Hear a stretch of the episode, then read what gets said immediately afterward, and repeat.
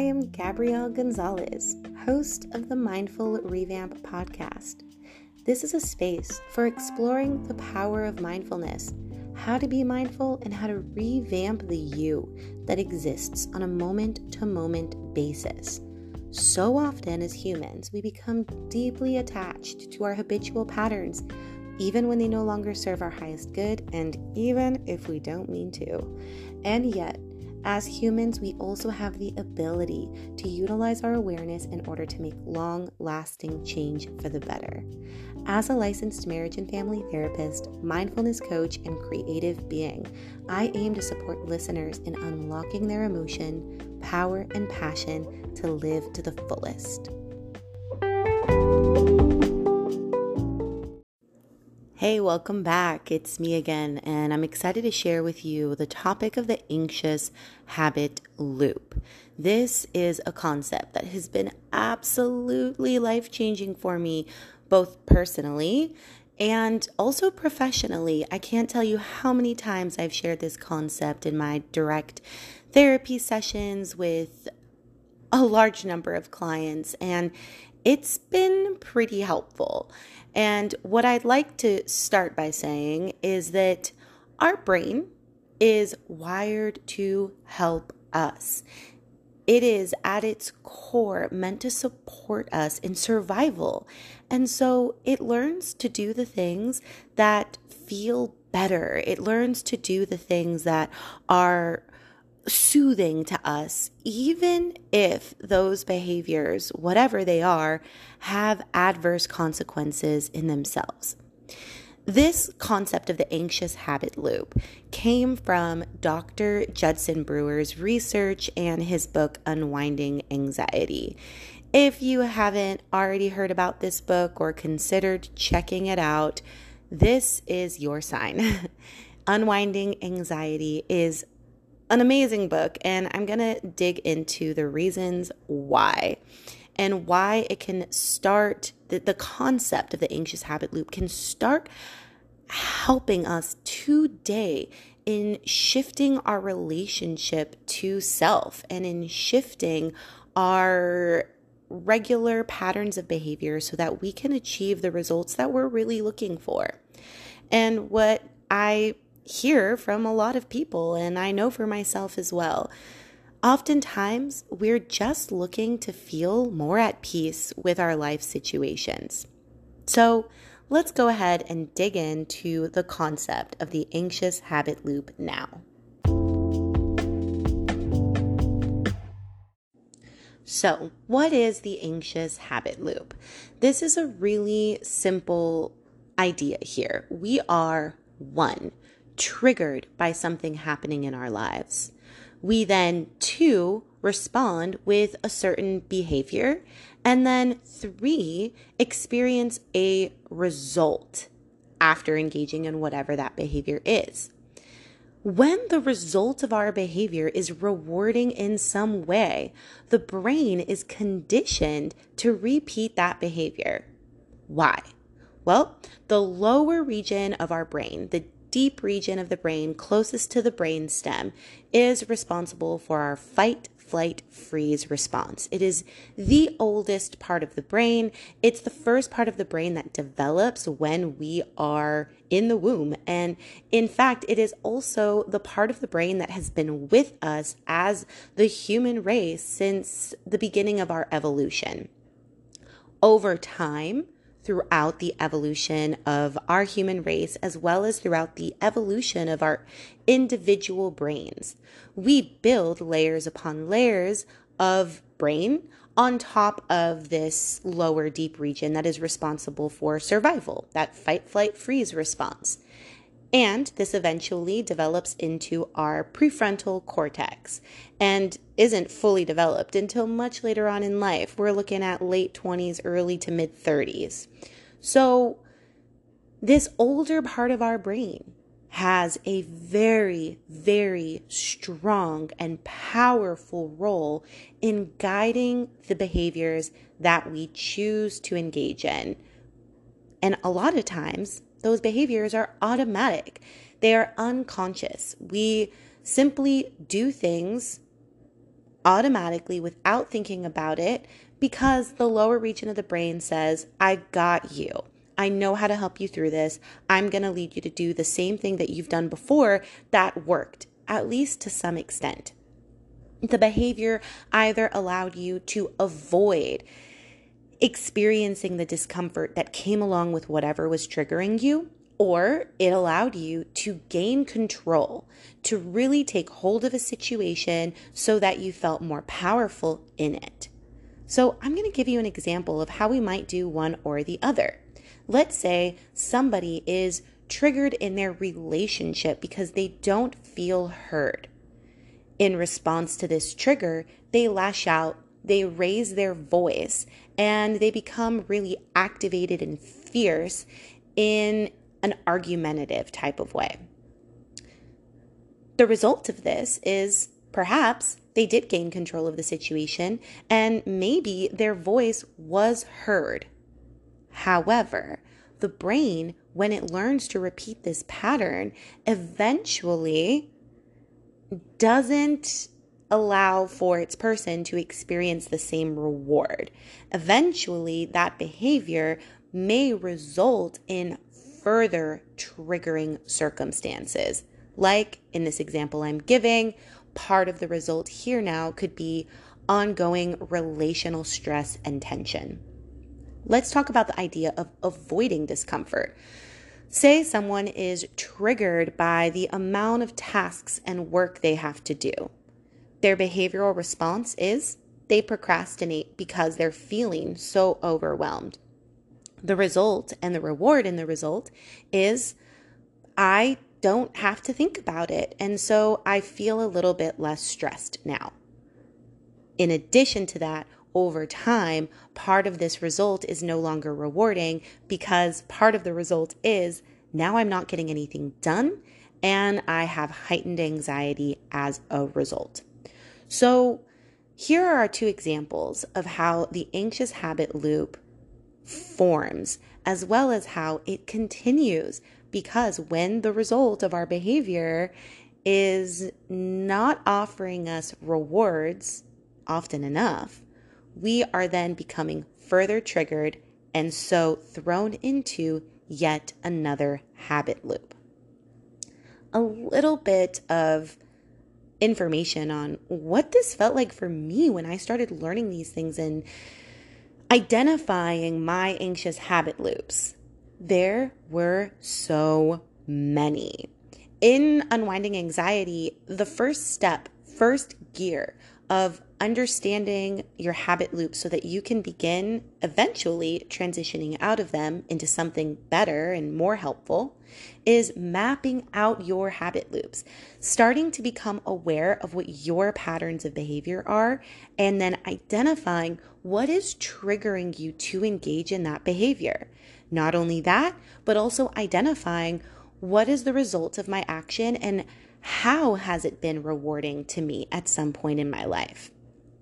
We just start mapping them out, writing them down, drawing them out, whatever feels authentic to you. I'll tell you, when I started doing this for myself, I identified over twenty habit loops that were occurring almost every fifteen minutes of my day, all day long. And they were subtle things that I identified, like experiencing increased tension in my body when stressed, acknowledging myself leaning forward in an uncomfortable way during my therapy sessions, or ruminating on things that I was feeling worried about. This was happening all the time, which tells me that with increased awareness, we would probably all find that we're experiencing these habit loops on a really consistent basis. This, my friends, is not a bad thing. In fact, this is a good thing if we're going to place judgments on it at all. It can be an extremely beneficial thing if we can be intentional about our behavioral responses to our triggers.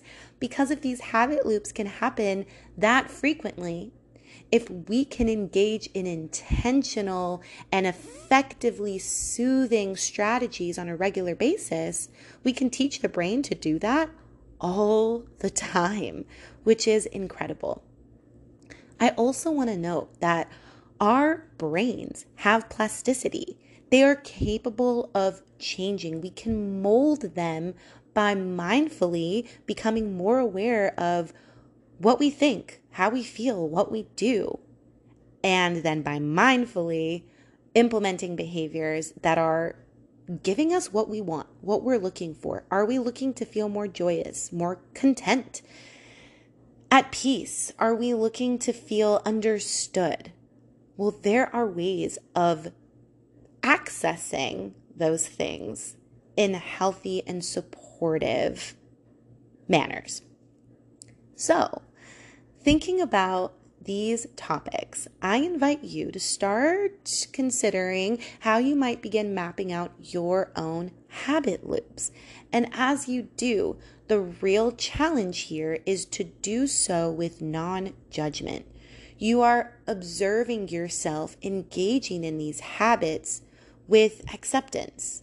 And keep in mind, acceptance doesn't mean that we're saying, I like this, or I choose to tolerate this. I'm accepting it, so whatever, I'm not going to change.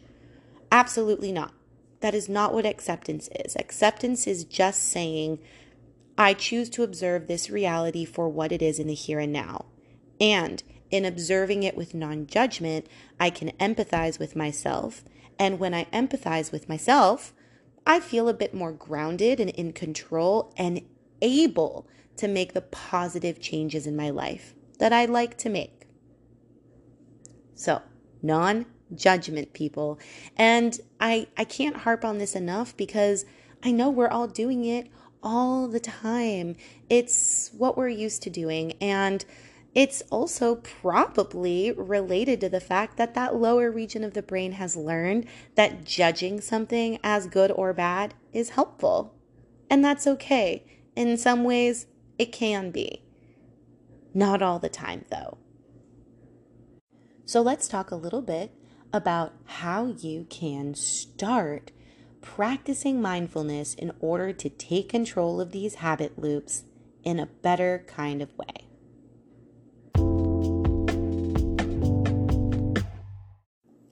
So digging into my favorite topic, mindfulness. Mindfulness, the awareness that arises as we pay attention on purpose to the present moment with non-judgment. What are we even paying attention to? Well, pretty much anything and everything that you can. Whatever you can experience through any one of your senses is something that you can connect with intentionally in the here and now. Also, observing the thoughts that come up in your mind and observing the emotions that flow through your body. The difference between observing your thoughts and attaching to your thoughts. Observing thoughts means you are just looking at and noticing what is currently happening in your mind, almost as though you are listening to someone speak and then writing the words that they speak on a whiteboard in front of you. So you're pretty much going through the same thoughts twice, but with intention. Attaching to thoughts means that we are experiencing, let's say, triggering thoughts about ourselves or our circumstances or the people around us. And then we build on it. We create stories around the thoughts that we are having in the here and now. These stories may or may not be reality at all and are more than likely related to the past and to the future. And that could mean ten seconds ago or ten seconds from now. When we observe, we are just in the present moment. When we attach, we are literally attaching stories to what is in the here and now. So we are separating ourselves from the present moment, and in doing so, we lose control over our ability to take intentional and truly helpful action. When we can select a time of day, a place that we can go, and This could simply be your restroom at your house, or a corner of the room, or just right outside your front door. When we can select a time and a place where we are generally feeling pretty calm and grounded, we can most effectively practice mindfulness skills. When our brain is feeling calm, we are more connected to that prefrontal cortex, which is that frontal region of the brain responsible for all our higher level thinking skills, our ability to control our impulses, problem solve, focus, communicate, and learn. So this is why it's important to practice mindfulness, not just when you're going through something hectic or stressful, but before. We want to grow that muscle. We want to strengthen our abilities before we are up against the challenging situation. This allows for us to build muscle memory around the use of mindfulness so that when we do encounter something stressful, we're in an argument with a loved one, we're overwhelmed by the amount of work or tasks that we have to do, we're experiencing a loss or some sort of crisis in our lives. The brain says, I got you. I know what works. I know what helps. And it'll be easier to jump right into action with mindfulness practice. So as you are experiencing stress or crisis or chaos around you, you become naturally able to tune in to some of the subtle experiences of the present moment in order to help the lower region of your brain feel safe and secure. And the more safe and secure that region of your brain feels, the less a need there is to fight, flight, freeze, or fawn, people please.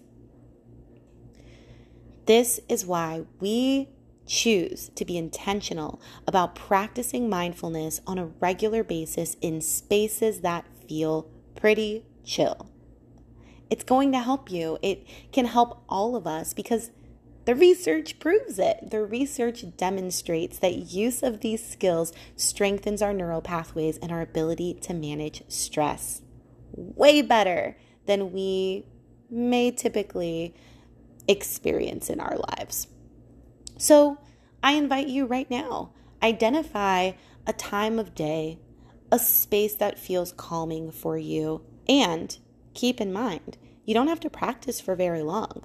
You can literally set a two-minute timer, sit down or stand or lay in whatever place you've selected as your cozy spot, and start with a sensory check-in.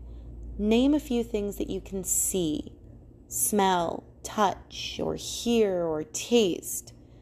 Name what you're feeling, what you're thinking about. Perhaps you even pull out a sheet of paper and you write down what you're thinking without building on it, without creating additional story around what's coming up in your mind right here, right now. And as you take in the environment around you, your focus is just here and now. So let's say you notice a painting or a photograph.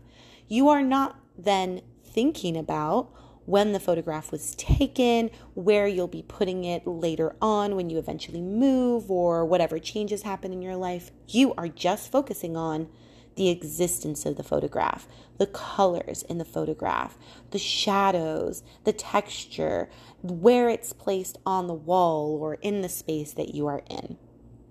That's the trick here. And that's why we need practice, because our brains may not typically do that automatically. But the hope here is that we can create new automatic behaviors that feel great and allow us to experience more peace in our lives and more control over those habit loops so that we spiral less and take intentional action more. I believe in you, and the reason I believe in you is because if you're listening to this now, you have a human brain, and our human brains are innately capable of healing, growing, and evolving to support us in the best ways possible. Happy healing, folks.